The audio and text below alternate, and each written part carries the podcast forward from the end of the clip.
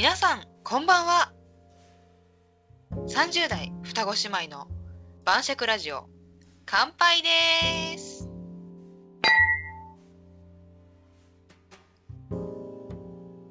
皆さんこんばんは。姉の静香です。妹の香りです。30代双子姉妹晩酌ラジオを再始動することにいたしました。イエね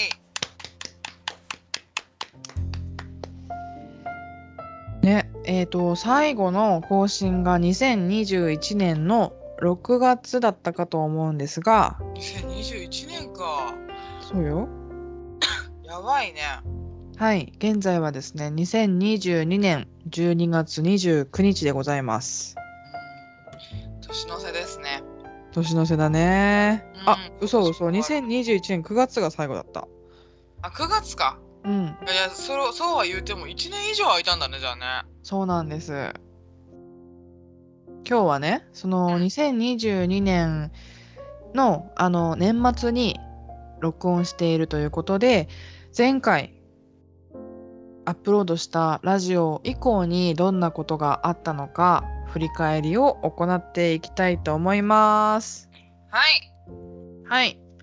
じゃあまずね、えっ、と、その前に、我々もなんか、ラジオでどんなこと話してたかっていうのを忘れてると思うんで、うんうんうん。参考までにですね、あのー以前、31歳の誕生日をお祝いした回で、1年間の抱負を好きかって話したんですが、はい。その時にどんな話してたのかっていうのを紹介しようと思います。はいお願いします。はい。ちなみに、えっ、と、かおりちゃん覚えてますか？た31の誕生日でしょ？もう32の誕生日も過ぎたっちゅうにね。全然覚えてない。むしろ33の誕生日の方が近いね現時点だ本当とだよね。ま あお祝いしなきゃだよまた。そうだね。うん。実はねその31歳の誕生日の時かおりちゃんの目標はうんかおりちゃんの目標は8個あってうん。うん1つ目水着を着たい。はいはいはいはいはい2つ目。痩せたい。うん。3つ目。彼氏を作りたい。はいはいはい。4つ目。トルコに海外旅行に行きたい。トルコいいね。行きたいね。5つ目。うん。病気を治したい。うんうんうんこれはうつ病のことですね。そうですね。はい。で、6つ目、温泉に行きたい。はいはい。はいはいはい。佐渡って言ってた、この時は。行きたいはい。で、7つ目、絵を描きたい。うんこれは、かおりちゃんが美術系のね、あのーコースを卒業してるので、大学で。うんうんうんそれ、当時頑張ってた制作活動をもう一回やりたいって言ってたんですね。うんで8つ目、えーこのラジオで1年間これを頑張りましたっていう結果報告をしたいとおっしゃっておりました。はいはいはいはい。今んとこ一つもなくない叶えられたやつ。彼氏を作るはできたんじゃない？明るい作るできたね。あと温泉行くもできた。ああそうね。うん。あ佐渡行ってない。まあ違うとこの温泉に行ったんだね。そうだね。そっか。そしたら、まあ、この目標を立ててたなーっていうのを思い出しつつこの1年間何があったか教えて教えてよ。教えてよ。うん。えしーちゃんは？しーちゃん何だったの？私の目標？うん。あ私の目標はね5つあってうん。1つ目英語の勉強がしたい。うんはい。2つ目海外旅行に行きたい。行きたいね。本当に。海外は行きたい、この時の行き先としては香港はいはいはい。オーストラリア。うウラジオストク。んなんで？もう今更さウラジオストックとか行けないよね。ロシアだから。何がなんでロイヤルストックだっけ？これねあの国内から2時間で行ける海外旅行っていうのであの有名だったのよ。シベリア鉄道の始発駅なんだって。へえもう行けんねちょっとね。行けんねシベリア鉄道とかもう乗れんな。なんかそう思うとこの1年半かうん。1年半1年3ヶ月ぐらいうん。かな。うん。うんうん。いろいろあったな。そうなのよ、うん。世間世間的にもいろいろな変化があったし、うん、うん。まあ、これから1年振り返っていくけど私たちの生活もさガラッと変わりましたね。ああそうね。うん。なんか変わってないなって思ってたけど変わってるもんかもね。変わってる変わってる。うん。あとね目標としては、えー、と体力づくり。うん4つ目がうん。うん資格の勉強がしたい。うんあーいいですね。この時言ってたのはですね社会福祉士の勉強をしたいなって言ってた。うんうんうんで5つ目が捨て活。うんやりたいあーあーあーはいはいはいはいはいはいはい。結構なんかライフワークになってんじゃんもうねこの中で唯一達成できてるのは捨て活だね私ね。確かにねこれもちょっと後でお話ししていきたいです。うんいいですねはい。そしたらかおりちゃんどうぞ。この1年で何があったか。まずさうん。今年うちら厄年だったじゃん、そうなのよ。32歳の厄年でした。ね翻訳ですよ。はい。本当なん？それ。いやわかんない。うちもあのでももろに影響を受けたなと思います。お過去お。例えば？まず今年1年の間に入院して骨折した。あ本当だ！うん。あれ？入院何で入院したんだっけ？なんか大腸そうだった。それ今年？それ今年よああ、そうでした、そうでした。ね救急車にも乗った普通救急。車よねうん。どうだった、うん救急車は？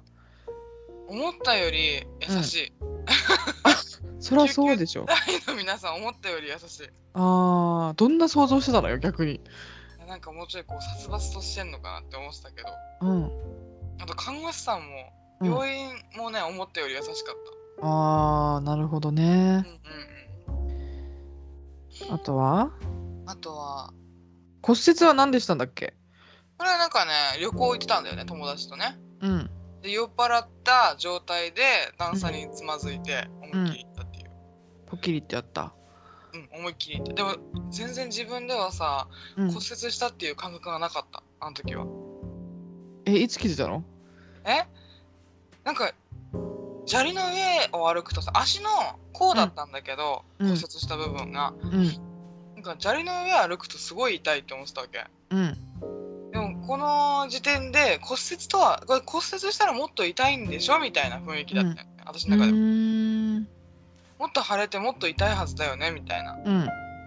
気がしてたからそのままねあの車で旅行行ってたけども車で帰ってきたからね恐ろしいことするよ。本当にねねまあ病院の先生からはあれだ、うん左足だったからまだ良かったみたいなえ。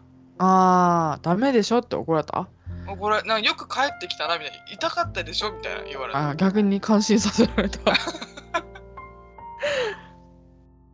逆にね感心されてしまいましたけどもそっか。うん、とりあえずなんか人生初骨折えしかもしばらくさ、ギブスつけてたよね。そうそうそう松葉杖生活してたけど歩くのが痛くないから歩いちゃうんだよね。治んないじゃん。うん。で直すの苦労した本当に。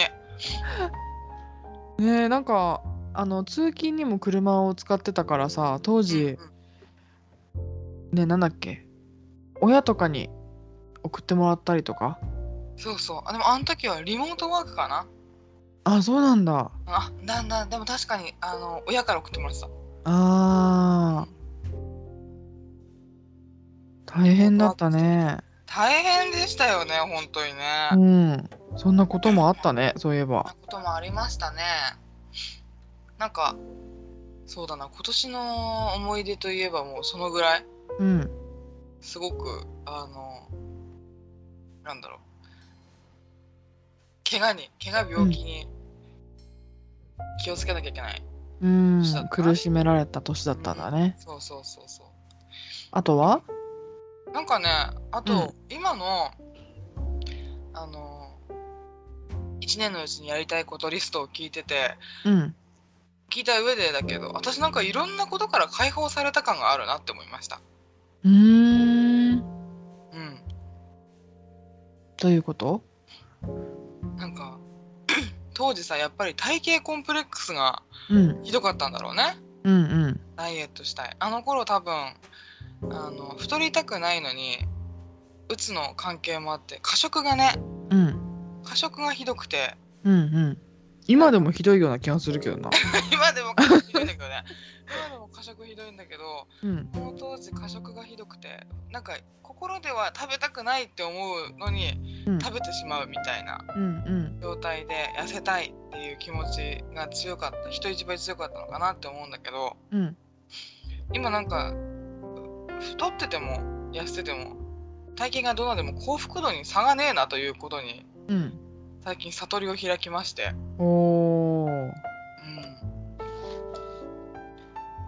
なるほど。ね。でなんだっけ？あの絵を描きたい、うん。うん、絵を描きたいもね。今はもうね描きたいという気持ちに縛られるのが嫌で。うん。描きたいと思っているのに描かない。自分というストレス、うん。うん。に縛られないので。もう絵を描くことは諦めた。諦めたというか諦めた。ああそうなんだ。それはなんていうの？もう疲れちゃったってこと？うんなんかもう少し自分を大事にしたいという気持ちになった、ううん。う一年の間にーんなんかさっきのね、うん。あのお願いあのこの1年やりたいことみたいな話を聞いてて、そういう部分がちょっとこう変わったな。多分マインドがもう少しこう自分をしっかりさせたいという気持ちからうん。自分をもう少し大事にしたいという気持ちに変わった気がします。へえうん、すごくいいね。なんかそれはきっかけがあったのかな？きっかけね。なんかあったと思う。なんかやっぱり病気が良くなってる兆候なのかも。あー確かにね。うん。まあ私も後で話すけどさうん。あのうつの症状がこう和らいでくるにつれてうん焦りというかうんうん今の私じゃダメだっていうその自己嫌悪の気持ちが本当に薄れたなってあー確かにね。思った。なんか当時自分はこうありたいからここを頑張らなきゃっていう、あ何か今の現状ではダメだっていう気持ちがやっぱりなくなったような気がする私も。かね、うん思いますそれは確かに。ねうんあとはやっぱり彼氏じゃないですか。彼氏っすかね。うん。そうねなんかねカーコは本当にあの、うん長持ちしない恋愛をするんだけどさうん。今回もこのお話をするじゃないもう彼氏ができたどころか彼氏と別れてるからね。目標は達成しとるな。目標は達成してるね。うん。でもそれを踏まえて言うとやっぱ彼氏って大変だわ。うーん。何年ぶりの彼氏だったわけ？何年ぶりだろう。5年？えー、そんなに？うん。5年ぶりくらいなんか男友達多いから気づかなかった。なんか友達はいいんだよね。確かにね。へえ。うん、5年？うん。6年？うん。7年？うん。ぐらい、え、そんな？うん。へえ。じゃあ、久しぶりのね、彼氏でうん、楽しいこともあったでしょ楽しいこともあった。う。と思います、でもなんとなくその楽しさって今まで経験しなかったこと、新しいことを経験する時の楽しさみたいなうんうん。のがあって、うん。あのなんていうか好きな人とうん。一緒に何かをする楽しさっていう感じではなかった気がする今う思えば。それで別れたと？別れちゃいましたね。別れたな惜しいことしたなと思いつつうん。でもやっぱ正解だったなと思ってる。ああ、別れて少し気が楽になったのかな。そうだね。あでもなんて言うんだろうね。正解とか不正解の話ってもうないよねこういうの。うんないと思うよ。うん。人生の選択にね。正解ね。も不正解もないさ。うーん。すごいあれだった。恋愛をして思ったのがさうん久々にこの恋愛をするっていうあれで思ったのがやっぱさに恋愛となるとなんかうん。一人ともっとこう深く深く付き合っていくみたいなうん。関係性を築いていくっていう感じじゃん。うん。これは練習が必要だわって思った。うーん。うんなんでそう思ったん？慣れてない私が。あーなるほどね。しーちゃんとか彼氏ができた時どうだった？私もこのなんか多分自分のさうん。あのテリトリーというかうん。なんていうんだよこういうの。パーソナルスペース、うん。うん、がそんなにこう狭いタイプじゃないからうん。そこにこうずかずか入られるのに嫌悪感が嫌悪感というか抵抗感がすごかったんだけどうんうん。でもそれも含めうん山嵐の。ジレンマね。ジレンマ、ううんん。のような工程を経ていくんだろうなって思ったんだよね。うーん。しーちゃんは彼氏とお付き合いしてる時とかそういうなんかこう抵抗感なかった？あったよ。やっぱり？それがね不思議なことに最初はないのよ。最初はないんだ。最初は多分山嵐のジレンマでお互いにこのぐらいの距離だったら痛くないのかなっていうのを探ってるから抵抗感なかったのかなって思うんだけどうん。別れる直前あこの後出てきますが彼氏と別れまして 別れる直前の方がその嫌だったうんもう彼のことを好きじゃないから同じ距離感であっても近いって感じてたのかもしれないけどもう慣れ合ってたからその彼氏がさお風呂入った後扉閉めないのよ。細かいの出てきたね。とかねあとこれは私が間違ってたらしいんだけど洗濯終わった後の洗濯機の蓋を閉めないとかさ私も蓋閉めない。そう蓋閉めないのが正しいんだってあ、そうなんだ。中にカビが生えちゃうからああ、乾かしとくのね、一回ね。当時はでも私それ嫌いだったなるほど。とかあと靴を揃えないとかねああ、はいはいはいはい、は。ないさ付き合って何年も付き合ってるのに今更じゃん？うん、確かに。ねでもそれが私の受け取ってたなんつうの？えっ、と当時の私の気持ちとしてはうなんか許せないん。うんうんうん。私の中のルールを逸脱してるってうん。思って余計にこうイライラが募ったうん、まあそうだよね。そうそうだから距離感の測り方だよねうんかおりちゃんの質問としては、そうだね。なんか、うん。うん、難しいね。まあ、そのどのタイミングでそういうジレンマを抱えるかっていうのは多分人それぞれだろうし相手にもよるだろうしっていうところはあるんだけど、そういうなんかこうねあの距離感の測り方をもう一回もうこんなんさ人との距離感の測り方なんて本当、うん。小学校上がる前からやってるじゃうんうんんもうだいぶ手慣れたもんだろっていううん。感覚が自分の中にはあるじゃん。うん。今更もう一回このなんだろう知人とか友人とかじゃなくって恋人としての距離感の測り方をうん。もう一回最初からやるんかって思うとねすごいあれだった。これは練習が必要って思った。あー億劫だなって思うよね。億劫だったね。うん。うん。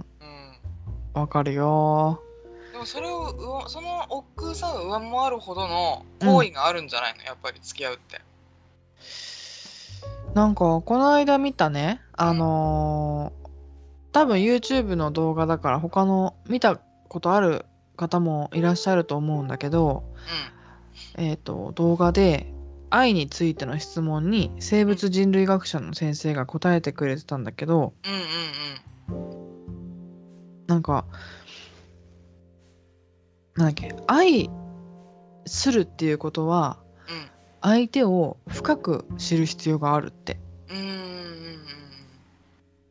ん確かに一目惚れっていうのも人にはあるんだけどもうんあるんだねやっぱり一目惚れって。へあるんだって。えそのメカニズムについても教えてくれてたけどちょっとよよく覚えてない。まあ縁のない話だからね一目惚れ。いやわかんないよ。本当？うんでもそれでね一目惚れもあるんだけどもっと深く愛するためには相手を知らなきゃいけないって。でなんだっけそれのねあの回答はあえっ、とそれそういう回答をしてたのはあのある質問があったからなんだけどその質問は確かオンラインデート海外でいうマッチングアプリがでなんかマッチングアプリでいい人いないですよねっていう質問に対してうん。あなたはそのネガティブな面で見てるから相手を愛する前に嫌いになっちゃうんじゃないっていうニュアンスのことを言ってた。へえそれって強制できるものなの？そう。というか人間の脳としてネガティブな部分が強調されて見えるっていうのはえっ、と普通の反応なんだってうんそうなんだ。そう。でもそこにとらわれないでうん相手のことをポジティブに考える。これは多分訓練だと思うけどそういうポジティブに考えることによってもっとあの恋愛の間口うんうんうん恋に落ちやすくなるというか相手を愛しやすくなるんじゃないかってアドバイスしてたよ。だからさっきかおりちゃんが言ってた通りその恋愛には練習が必要だと思ったって言ってたけどうんその通りやねうーんまあ恋に落ちるきっかけとしてもそうだけど相手のポジティブな面を見るっていううん訓練が必要なんだと思本当だねう。うん。えちなみにさうん。しーちゃんは相手の匂いにうん。嫌悪感を抱くとあ嫌悪感、匂いに好意的な気持ちになるとうん。あのそれはこう遺伝子的にマッチする相手だよっていう説あるじゃん、うん。うん。あ。れどう思う？いやー。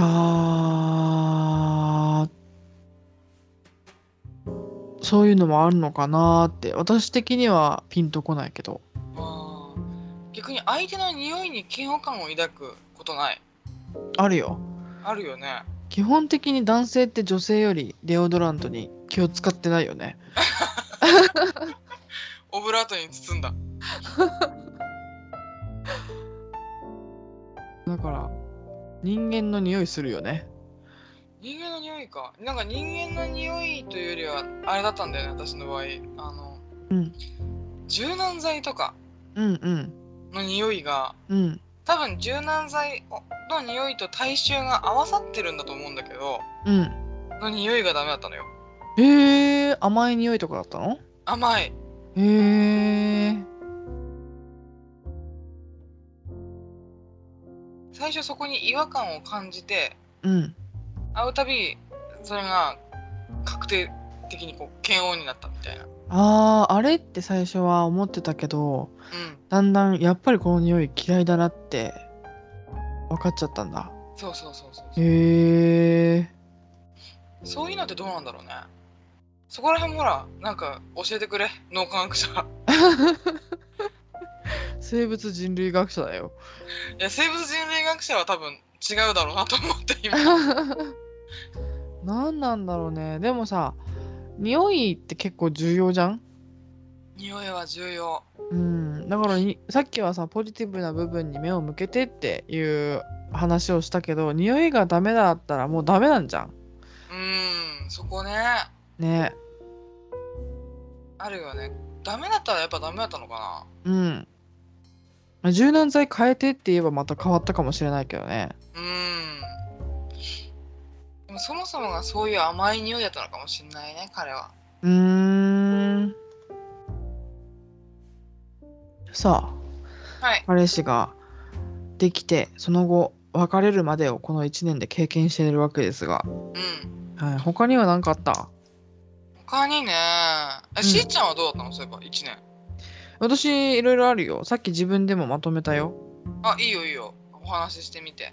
あ本当？まずですねあさっきの目標に戻るけどうんこの中で達成できたのが捨て活。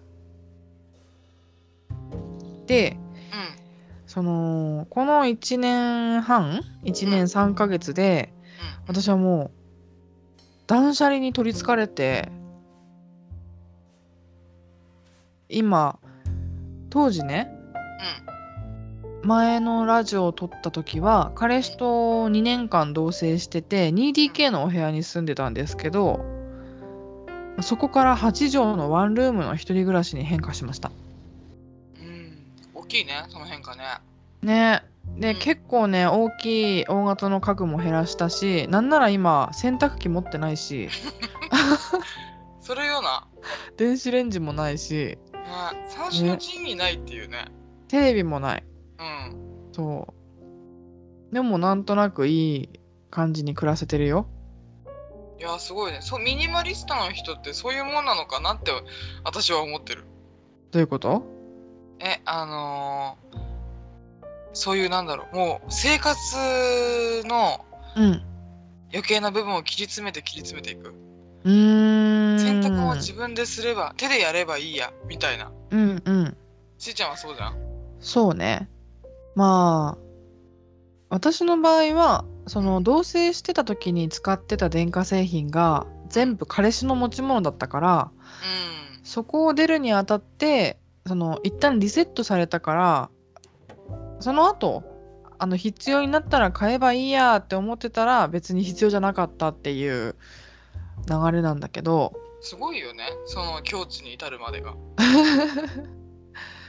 でも本当にその必要なものを見つめ直すっていうのがうん。あのー生活も充実するし自分が何を持っててどんなあのーことができるのかうん。っていうことを整理できるしうんで本当に必要なものだけ取捨選択することができるしうん。なんならその物を減らしたことによって、えー、と心が穏やかになったような気がする。いいですね。ね。平行だね。えね。え今のところこう捨て活をしててこれが不便だわとかやらない方が良かったなって後悔したよっていうところはないですね。素晴らしいですね。うん、うん。でまだそのミニマリストと呼ぶにはちょっとおこがましいぐらいたくさんのものに囲まれてるんだけどうん今現状そのただ捨てるだけじゃなくって使い切る今持ってるものを最大限に活用するっていうことを目標にうん。うんしております。いいですね。はい。いいね。持ってるものを最大限に活用するって大事だね、そうなのよ。うん。その一つがさサブスク。ああはいはいはいはいはいはい。私 Amazon プライムになんとなく加入してるんだけどそうだったの？そう。ん。ア500マゾンプライム円だから加入してんのあんた。うそうなの。え1個しかないよ。えネットフリックスさうん。お互い一緒に加入してるじゃん？ネットフリは私払ってないよ。うんまあしーちゃん払ってないんだけどさ。あそうそうそうそうそう、んうん。かおりちゃんが一個あ払って。るれば十分だろ。いやそうなんやけどあのーかおりちゃんがネットフリ始める前から私はアマプラ会員だったのよ。あなんでネットフリ始めたいって言ったのよ？じゃあ。イカゲーム見たかった。見た？ちゃんと。見てない。テレビないもんね。いやネットがあるから見れる見れるは見れる。あ見れるのか。うん。でも見てないっていう。はい。ここでね自分一度入ったものを最大限に活用できてないいい例が出てきました 本当ですね。はい。しかもねアマプラってさあのープライムビデオだけじゃなくっていろんなサービス受けれててうんそれも最近知ったんだけど なんかプライム会員だと本がタダで読めたりとか。あと Amazon フォトってあの写真のストレージサービスがあったりとか。でなんかいろいろあったのよそういうのもさいろんなものに埋もれてる状態だと気づけないんだけど自分の持ってるもの持ってるサービス受けてるサービスなんかを一つ一つ整理していくとこれってこんなことできるんだっていうのが見えてきます。うんあいいですね。うん、そう物を減らすだけじゃなくって。うんうんしかももっと他にもあってうんうん。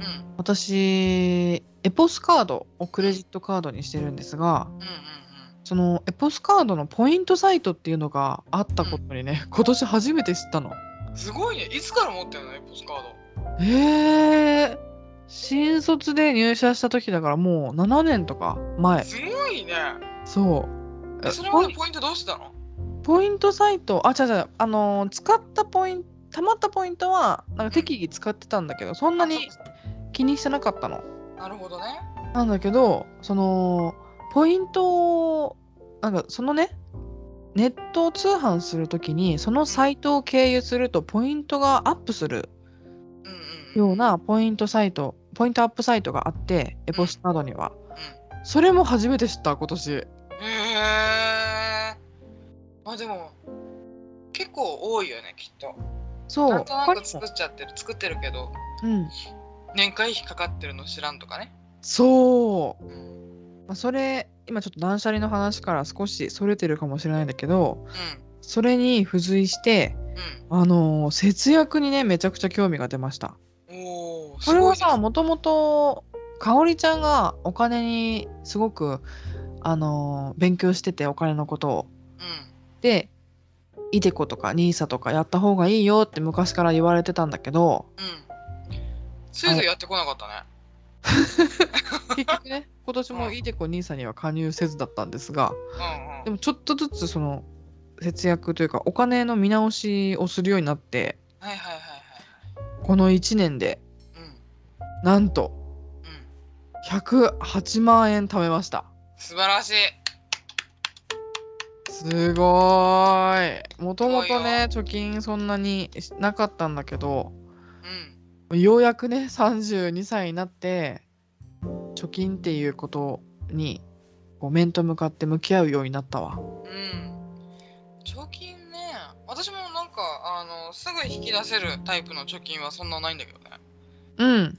ね長い期間預けて金利の高いものうん。にやってるもんねかおりちゃんは。そうだね。そっちが性に合ってるうーん。でもこうやって見直してみると結構知らずに損してたことあったんだなって。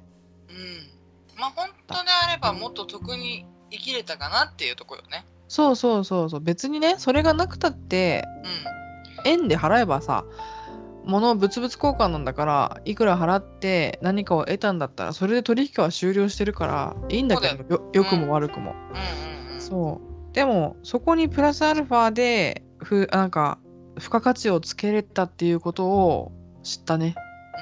うん。いいね、、はい。いいことしたね。うん。いいこと知った。これからはねちょっと節約というか無駄遣いをやめようって思ってもう少し自分の持ってるお金の流れを管理していこうと思います。いいですね、はい。それでですねうん、あとこの1年でいっぱいあるよ変化が。何何何何があった？まず大きいのが昨年、えーラジオを上げた9月以降急激にうつ病が悪化しまして。あえそうなんだっけ？悪化したんだっけあの時？はいそう。もうお布団から起き上がれなくなっちゃって。はいはい結局12月に前の仕事を退職しました。うん。そうでしたね。ねえあと最後らへんはあの有給消化だったから最終出社が11月とかあったのかな？うーん休んだんだもんねそういえばねしーちゃん。そうなの。うん。それで12月から5月ぐらいまでニートやってて。うんいいね。最高じゃん。楽しいばかりじゃなかったけどね当時は。あの病気の治療しながらだったから。うんうんうんで5月から、えー、と別の会社に転職してようやく12月で半年ちょっとうん。お仕事続けられるようになりました。あー素晴らしい。この仕事が長続きしないしーちゃんが。いやいやいやいや。その通りなんだけど。半年持ったよ、半年持った。うん。やっぱり復職する時はさ休んでた期間も長かったしうん。辞める直前のその自分の体調の悪さっていうことも覚えてたからうん本当に仕事できるかなっていう不安なところがあったんだけどうん。すごくねあの転職先の会社の人がもともと病気で前のお仕事を辞めてたっていうのを知ってたからうんうんうん。すごい気を使ってくれて無理のない範囲でリハビリみたいにねあのーセーブしてお仕事をくれてたので。うん素晴らしいね本当にね。うん。なんとかこう元元のっていうよりはあのー仕事は1日8時間働けるような状態に戻りました。うん。一番ですね。うん、でそれに伴ってさこれはあの前回目標には挙げてなかったんだけどあのうつの間本当に集中力が低下しちゃっててうんうんうん。やる気もないモチベーションもないから何かしたいなっていうのも湧き上がってこないんだけども一番あの自分でショックだったのが本が読めなくなったことなんですよ。あーまあしーちゃんもともと本の虫だしね。そうなの。すごい読書家だったんだけどあの働き始めてやっぱり仕事が忙しくて少し本から離れてたのもあってあの仕事を退職して休んでる期間本読もうかなって思って図書館とかに行ったのね。うんうんうん少しでも何かあの身になることをしたいなって。これ良くないらしいんですけどうつ病の治療の時は。そうなんだ。うん。資格の勉強しようかなとかってやる人がいるらしいんだけどうんうん。休むことに専念してほしいのがあの治療者の本音らしいね。でも確かに当時ね全然本読めなかった。集中力が続かなくて。なんかねあのーポテンシャルが下がってるよね。そう。うん。そうなの。私の能力も本当に全然違うしこのうつ経験してさ目標が元に戻ることじゃないんだけどうんうん。このことじゃなくってそのストレスとうまく付き合えるようになる。新たな自分になるのが治療の最終目標なんだけども。そうなんだ。そうそうそう。うん。やっぱり一回うつ経験してるとうん。その全く同じ自分には戻れないしうん。うつじゃない人だって1年前と自分とずっと変わらずにいることなんてできないじゃん。うん確かにね。そう。だからこの治療をの目標としては元に戻すことじゃなくってうんうん。ストレスに対応できるある程度柔軟さを持った心を育てることだと思うのね、まあ、直接先生からそう聞いたわけじゃないんだけど。それもっと早くさ先生言ってほしいよね。治療してる当人としてはさうん。前のような生活に戻りたいじゃん。うんうんでもあの生活に戻りたいと思いながら治療するけど治療によってこう、なんだろうあの闇雲に時は過ぎていきうんよくわかんないじゃん。うんうん、絶対あなんかどんどんどんどん過去の自分過去の元気やった自分から離れているような気がするじゃん。うんうんこの不安感も少なからずあると思うんだけどうん最初にそれ言ってほしいよね先生ね。でもそれってまあ受け入れられる受け入れられる素地がその当時なかったんじゃない？そういうこと？うーんまたは先生の治療方針と私の考えがまたちょっと違うのかもしれないしでもそれが当たり前ですよねこれはっていう思ってるのかもしれないよね。あーなるほどね言わなくてもわかるでしょみたいな。あーそれはあるかもうん。このミスコミュニケーションですねミスコミュニケーションですよ。はい治療者と患者のはいはいはい。ちょっと話戻すねうん。でまあそれだからその昔みたいにたくさん本が読み読めるように戻りたいっていう気持ちじゃなかったんだけどもうん。でもやっぱり集中力はさ元に戻したいじゃん仕事するにあってもね。とってもそうそううん。でもやっぱりその全く仕事のしない半年間ちょっとバイトはしてたんだけどうんうん。その半年間の中であの徐々に体調も回復してきて本が読めるようになりまして今はね、読書を習慣化することを目標にしてます。おいいですね。はい。今年はね今年はっていうかもう1年で読んだ数にしては少ないんだけど7冊読みました。あ偉い。あ8冊か。8冊読みました。でホラーにまたハマってちょっとね去年のラジオでも怪談会を撮ってたんだけどホラー好きだよって、うん。そう話をしたんだけどホラーにハマってえっ、とかおりちゃんおすすめの三田晋三先生とはい。あと三田先生が好きって言ってた岡本喜道さん。うんうんうんえっと明治とか大正時代の小説家の人なんだけどうん。うん明治かな？えっ、とその人の本にはまりました。あとねリングも読んだ。リングね鈴木浩二先生。はい、ねなかなかねあの映画は有名だからうん、見たっていう人も多いと思うんだけど、うんうん。実際原作読んでるって結構あれだよね。ねえ。うん少ないと。でもね面白かった。私前ね仕事場が品川だったんだけどうん。小説の中にも品川での交差点が出てきたりしてて、うんうんうん。ちょっと楽しい。そういうのいいよね。うん。聖地巡礼じゃないけどさ聖地でもないけどなんか ふと自分の生活とリンクしている部分があるとさよりこう没頭できるよね。うんそうなの。うん。興味が湧くよね。ね。はい。これがちょっと今年の読書生活ですね。なんか今のホラーの話でさ思い出したんだけど、うん。今年あれ見たじゃないですか。あの台湾の呪詛。あ呪詛見たね。映画も見たね。面白かったあれ。この間2回目見ました私。いえそんなハマっとったん？やちょっとなんかあの知人がね自分も見たいっていうのに付き合って、うん。うん、2回目見たんだけどえー、面白かった。で2回目見るとななおのこと話がねうん。話への理解が深まるよね。うーんなるほどね。そうそうそうそ確かにあの映画も最後どんでん返しが待ってるから。う。え、そうだっけ？え？え、どんでん返しあった？えあそういう感じじゃなかったっけ？あ、そうなんだっけ？なんか順当なラストって感じだったけど。まあちょっとネタバレするとさあの主人公の女性はそのなんていうの？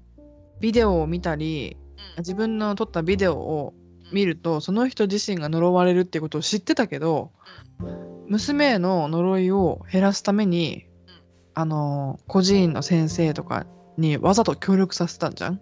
ああ、はいはい、そうね。うんあと動画配信の配信を見てる視聴者に？うんそうあそれどんでん返しじゃない？うん。あ、それどんあ、さ、確かにね。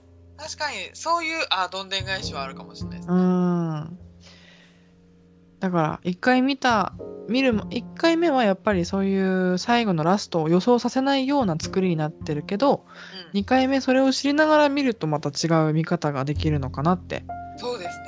思います、それは。へえあとは何ですか？呪詛以外見た映画映画は、あの、あ、映画はね、うんあ、ちょっと待って、タイトル思い出せない、うち。出てこない。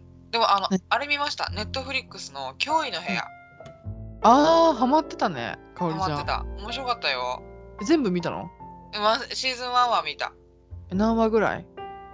何話だっけ ?8 話 ?9 話？ぐらい。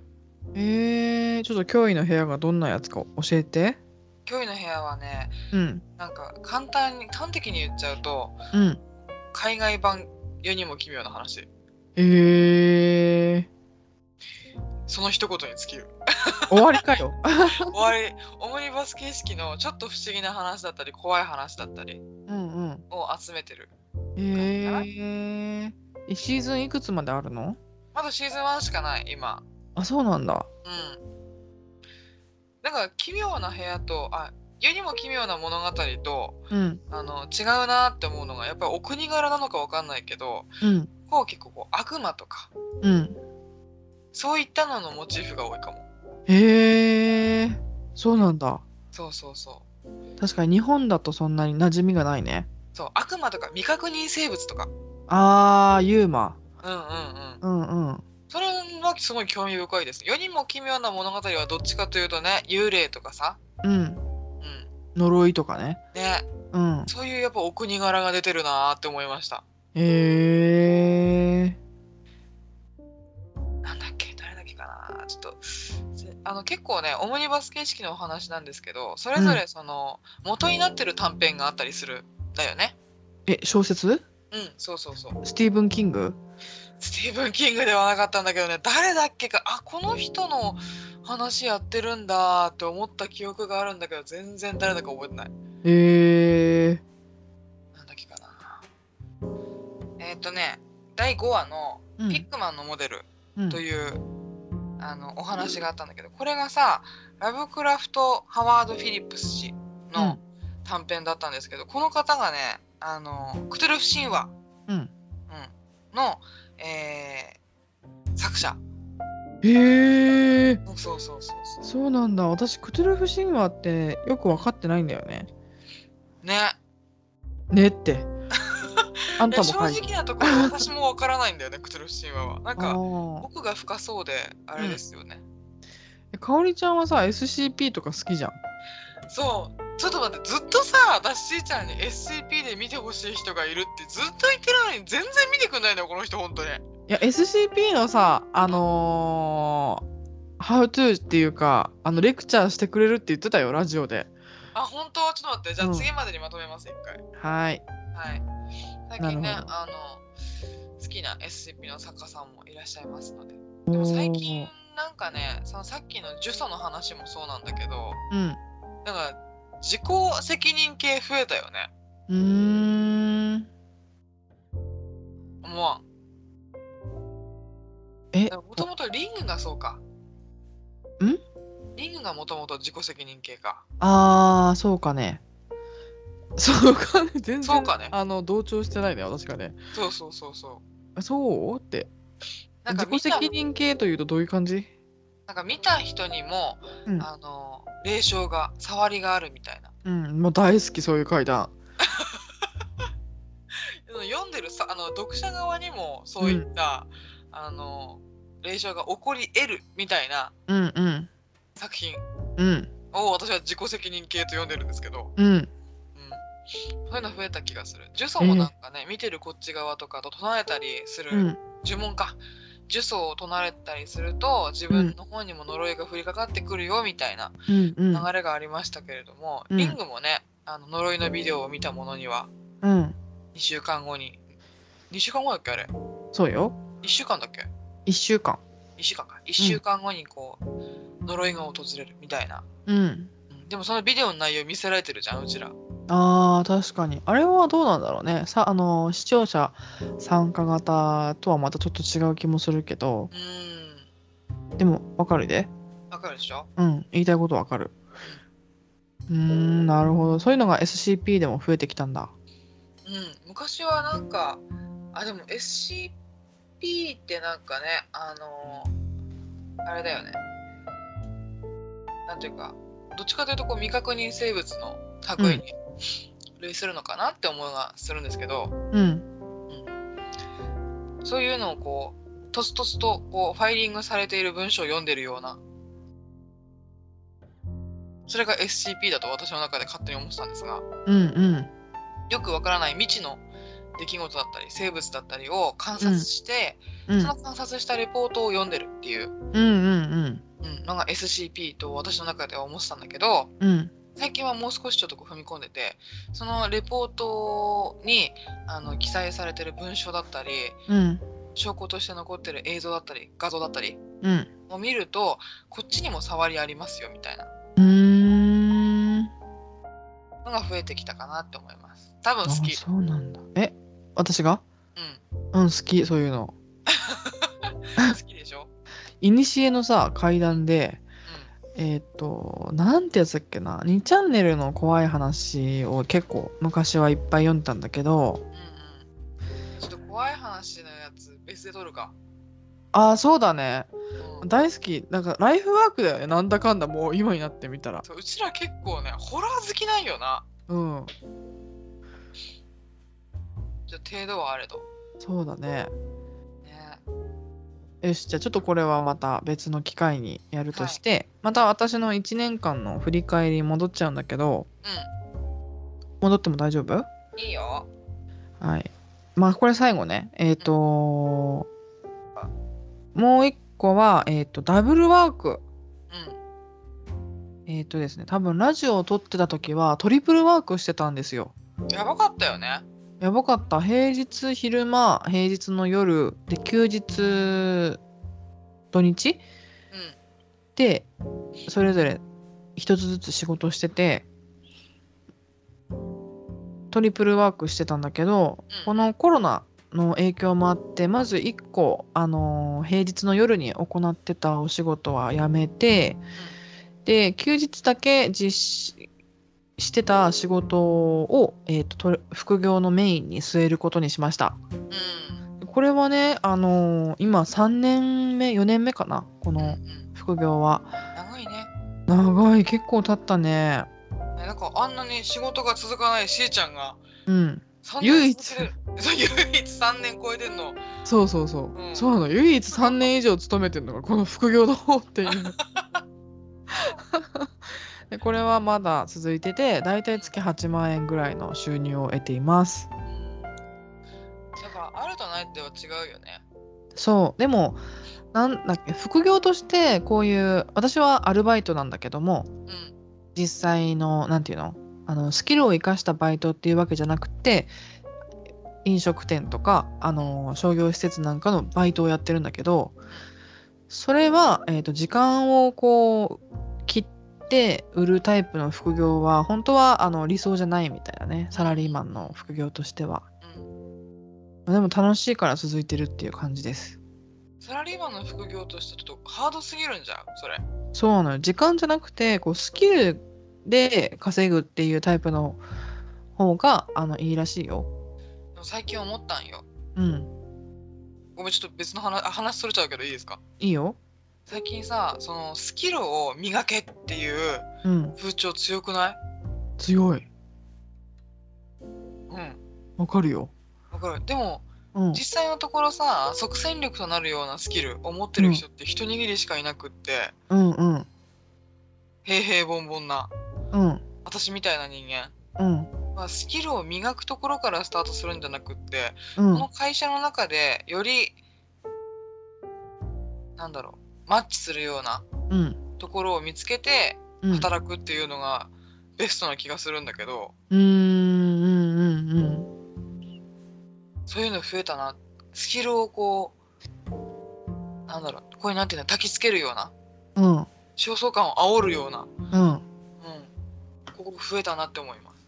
もともとねそういうなんて言うんだろうあの広告の基本というか一つのあのテクニックうんとして相手の不安感を煽るとかうんうんあの焚きつけるあ煽り系広告って私は呼ぶけど、うんうんうんうん、そういうのはあったよね。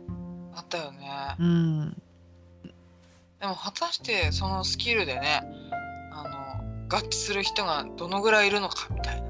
ねえ実際さああいうのでプログラミングを学んだ人がどれだけ仕事とかメインのお仕事以外にも副業にも活かせてるのかっていうのがうんうんわからんよね。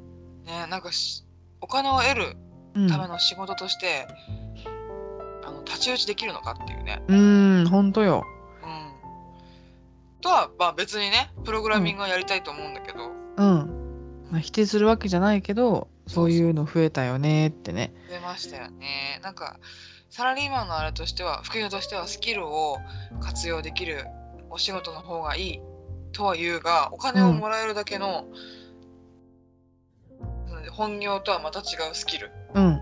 を持ってるのかみんなっていうね。ね、育てる、まずそこがネックじゃないってことだよね。うん。いや、例えばさ、その、今からスキルを身につけるわけじゃなくて、うん本業で、その、エクセルを使って帳簿をつけてるとか、はいはいはい。あとはパワーポイントでその説明資料を作ってるんですっていう人がいたらそれを活かして、あの単発のお仕事を得るっていうのもあるらしいよ。へえ。エクセルとパワポのスキルってどうなんだろうね。いやうちもさそういうマイクロソフトオフィス系の、あのー仕事ってうん。自分がどのレベルか別に4級とか5級とか、うん。あの試験があるわけいや一応あるかうん。あるんだけど、あるねまあでもそういうレベルに到達してない場合はうん。自分ってどうなんてなんかどこまでできてんのこれってって、うん世間的に見てって感じで思よくわかんないよね。う。ね。うんそう思うとやっぱりなんかあの私ももしダブルワークまあそもそもダブルワークできないのでうんあれなんですけどうんダブルワークするとしたら時間と労働力うん。を切り売りするようなうん。ダブルワークの方がなんかこう充実感ありそうって思う。いやーそうなのよ。性に合ってるかどうかだと思う最終的に。そうだね。継続がやはり力なりなので。うん、ね。まあとはいえうん。あのー平日仕事して休日ダブルワークしてる、ダブルワークの仕事してるっていうのは、うん。いつ休んでる？逆にっていう不安あるよ。それがね結構今やってる副業はその土日フルで入ることが多いんだけどうん。その繁忙期がちゃんとあってうん。つまり閑散期というか仕事が少ない期間もあるのよ。うん。で結構ここ10月から12月にかけてはうんうん本当にあのー毎週入ってて月1日か2日休みあればいい方っていう感じの生活だったんだけど。そうだよね。そう。でも、えー来年の2月とか1月はもう超暇です。いいですね。はい。なので週休2日うん。を多分確保できると思うこれでなんか少しあれなんじゃない？週休1日だな2日は確保できないな。週休一日だったらさあの少しちょっとこうさっきしーちゃんが言ってたようにあの、うん。資格取得？うんうん。英語の勉強するとかね。ね。本を読むとかそういうのに活かせそうですね。そうだね。また自分の磨きにねうん。避ける時間も増えてくると思います。はい。はい。以上あの静かの2022年のお話でした。イイ。エーイ。まあ大体ねやっぱ1年間ざっくり振り返ってみたのではなかろうか。ね。えうん。今年はねななんか私たちの生活じゃなくって全、うん。世間全体で見た時に何があったかなーって。そうだね。思うとやっぱり大きいのがウクライナ危機だよね。うーんそうねあとコロナがさうん。依然として継続している。まあ海外旅行に行きたいというお話があったじゃん。うんうん。まだちょっとね。うんまだいけない。うんまだちょっといけない雰囲気が。今はすでにさあの謹慎期間っていうか向こう行って2週間ホテルにいるとかそういうのは解除されたのかな？多分もうないんだと思うんですけどうん。まだちょっと海外に行くあれないかなっていうか、ねえ本せ当めてマスク生活が終わったら行きたいね。そうなのよもうマスク生活がずっと続いてるからさリップが。うん。溜まって溜まっちゃって。溜まっちゃってね。そこら辺ね私も捨てたいな、こんなに使わないのにもう3年持ってるみたいなね。ちょっとあの話それるんですが。うん。えっとですねイヴ・サンローランのうん大好きなリップがあるのよ。うん。えっとこれは2020年発売かな。えっとルージュ・ピュール・クチュール・ベルニウォーター・グローっていうシリーズがあってうんうん。これは当時あの粘膜リップっていうので話題になったの。うんへえその心は。でこれねあの MLBB って昔ちょっと流行ったと思うんだけど自分のリップのそうそう色を少しだけよく見せてくれるようなあの肌なじみのいい色のことを MLBB って言うんだよね確か。うんそうですね。そう。でイヴ・サン当時はその韓国コスメにそういった色が多かったけどもイヴ・サンローランが、えー、と出したリップでその MLBB ブームにも乗った粘膜リップがこれです。えー、イブサンローラン粘膜リップか。いいね。気になるね。落ちもうこれねにくいですか？えっ、と落ちにくいかな。うん。一応。やっぱ落ちにくさとねそうあのティント。荒れなささ。そうティントに比べたらそれは落ちるけどマスクにもつきにくいしうん。バランスがいい感じする。その色もオシャンティーだし。うんうんうん。でこれねあのー、2000えーといつ？2020年発売なんだけど、2021年の1月にはもうあの発売停止になったんですよ。え？2020年の11月発売かな。えもういないの？ないの。うん。私これ大好きで集めたの。うん。すごい発売ね停止の後に転売してる人とか中古で売ってる人とかから。うんこれ使いたいのよ。使わずにもう2022年になっちゃった。そこまで待ってそんなにあ待ってちょっと入手ルートがさうん。なんかきな臭い。きな臭い？本物かっていう？そうそうそうそういや本物かというかそこまでして集めたかった。いや本当に好きなのこれ。さっきのさあのーなんだっけ？ミニマリストの話どこ行った？ん 全種類集めて使うんかお前 確かにミニマリストの話の時にさ自分の持ってるものを最大限に活用するっていう目標を立てたにもかかわらずうんうんこのリップだけは全部集めるっていう。そうだね。使いたい気持ちはわかるけどね。そう言ってることちゃうやんって思うかもしれないそこのあなた。いや、うん、そうね。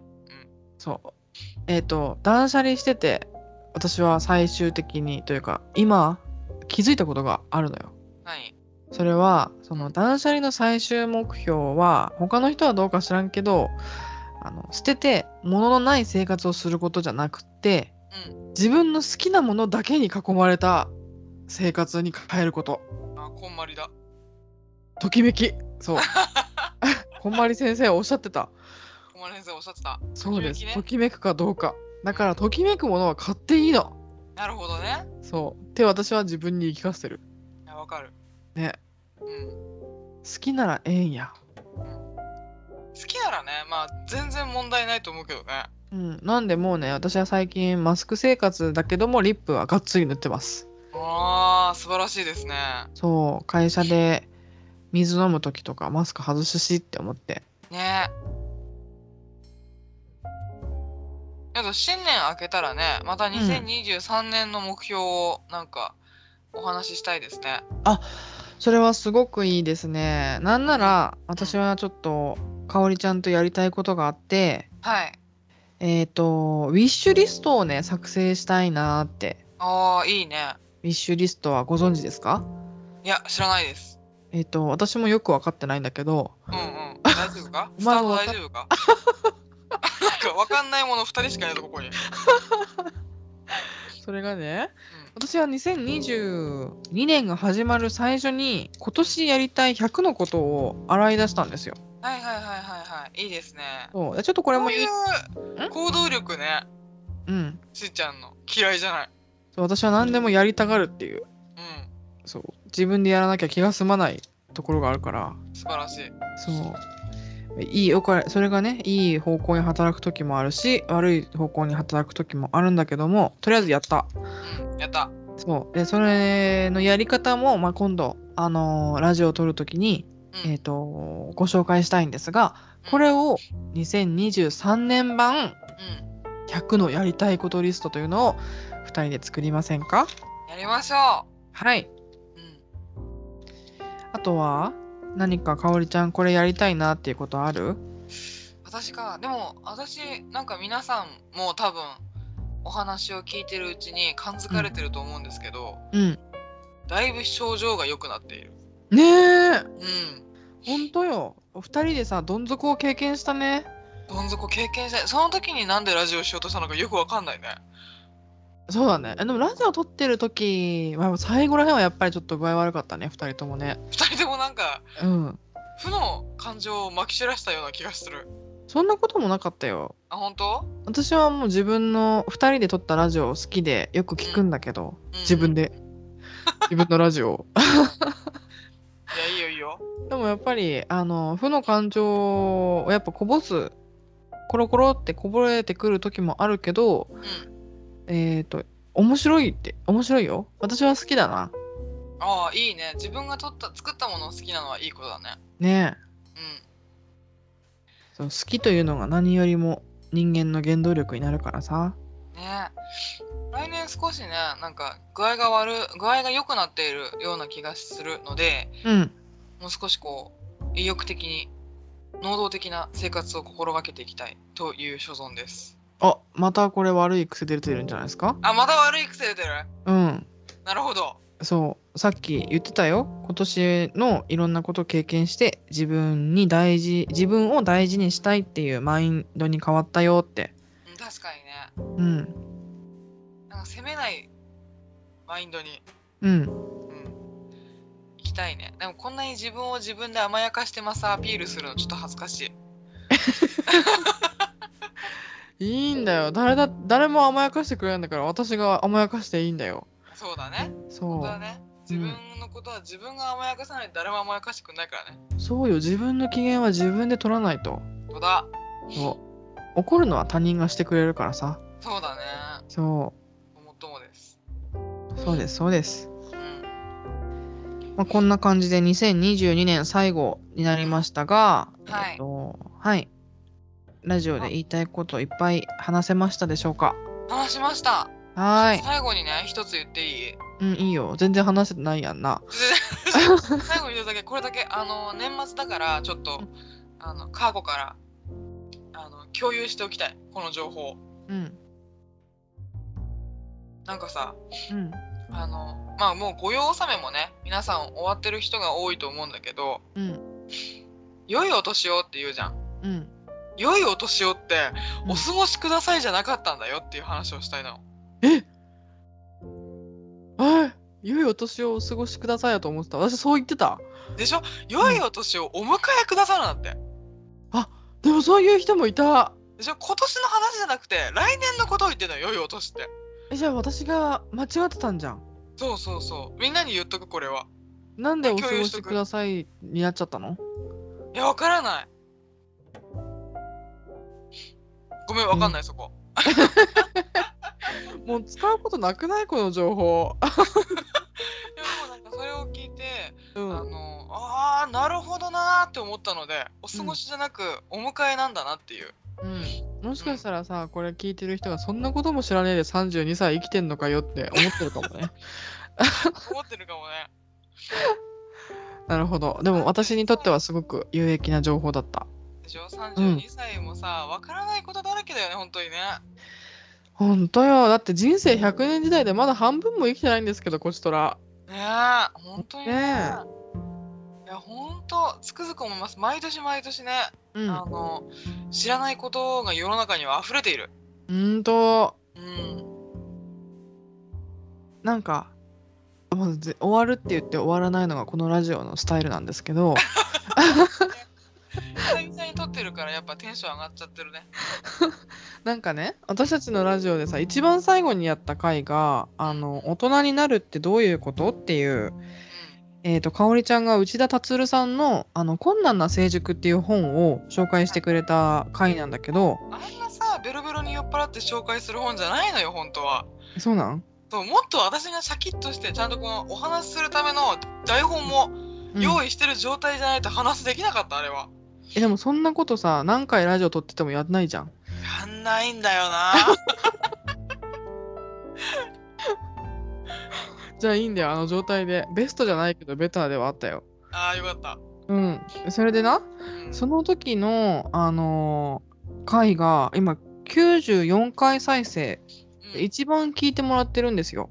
ありがたい限りです本当にねえ。つまり何が言いたかったんだっけ、私。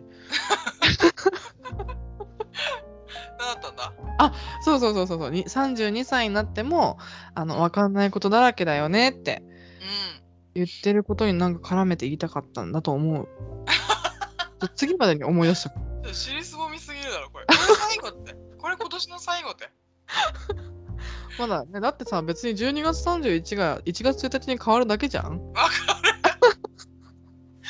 わかる 1年をまたぐってさねえたかだか一日過ぎただけだろっていう それ言っちゃうともう情緒もへったくれもないからさそうね。そういうのに何か感慨深いなって感じるのが趣というやつなんでしょうか？わびさびというやつなんでしょうか？ええええええおそらくそうなんだと思いますなるほどじゃあちょっと今後はそういうね、あの、大人らしいうん振る舞いというか、そうだね感覚っていうのを育てていきたいなって思いました。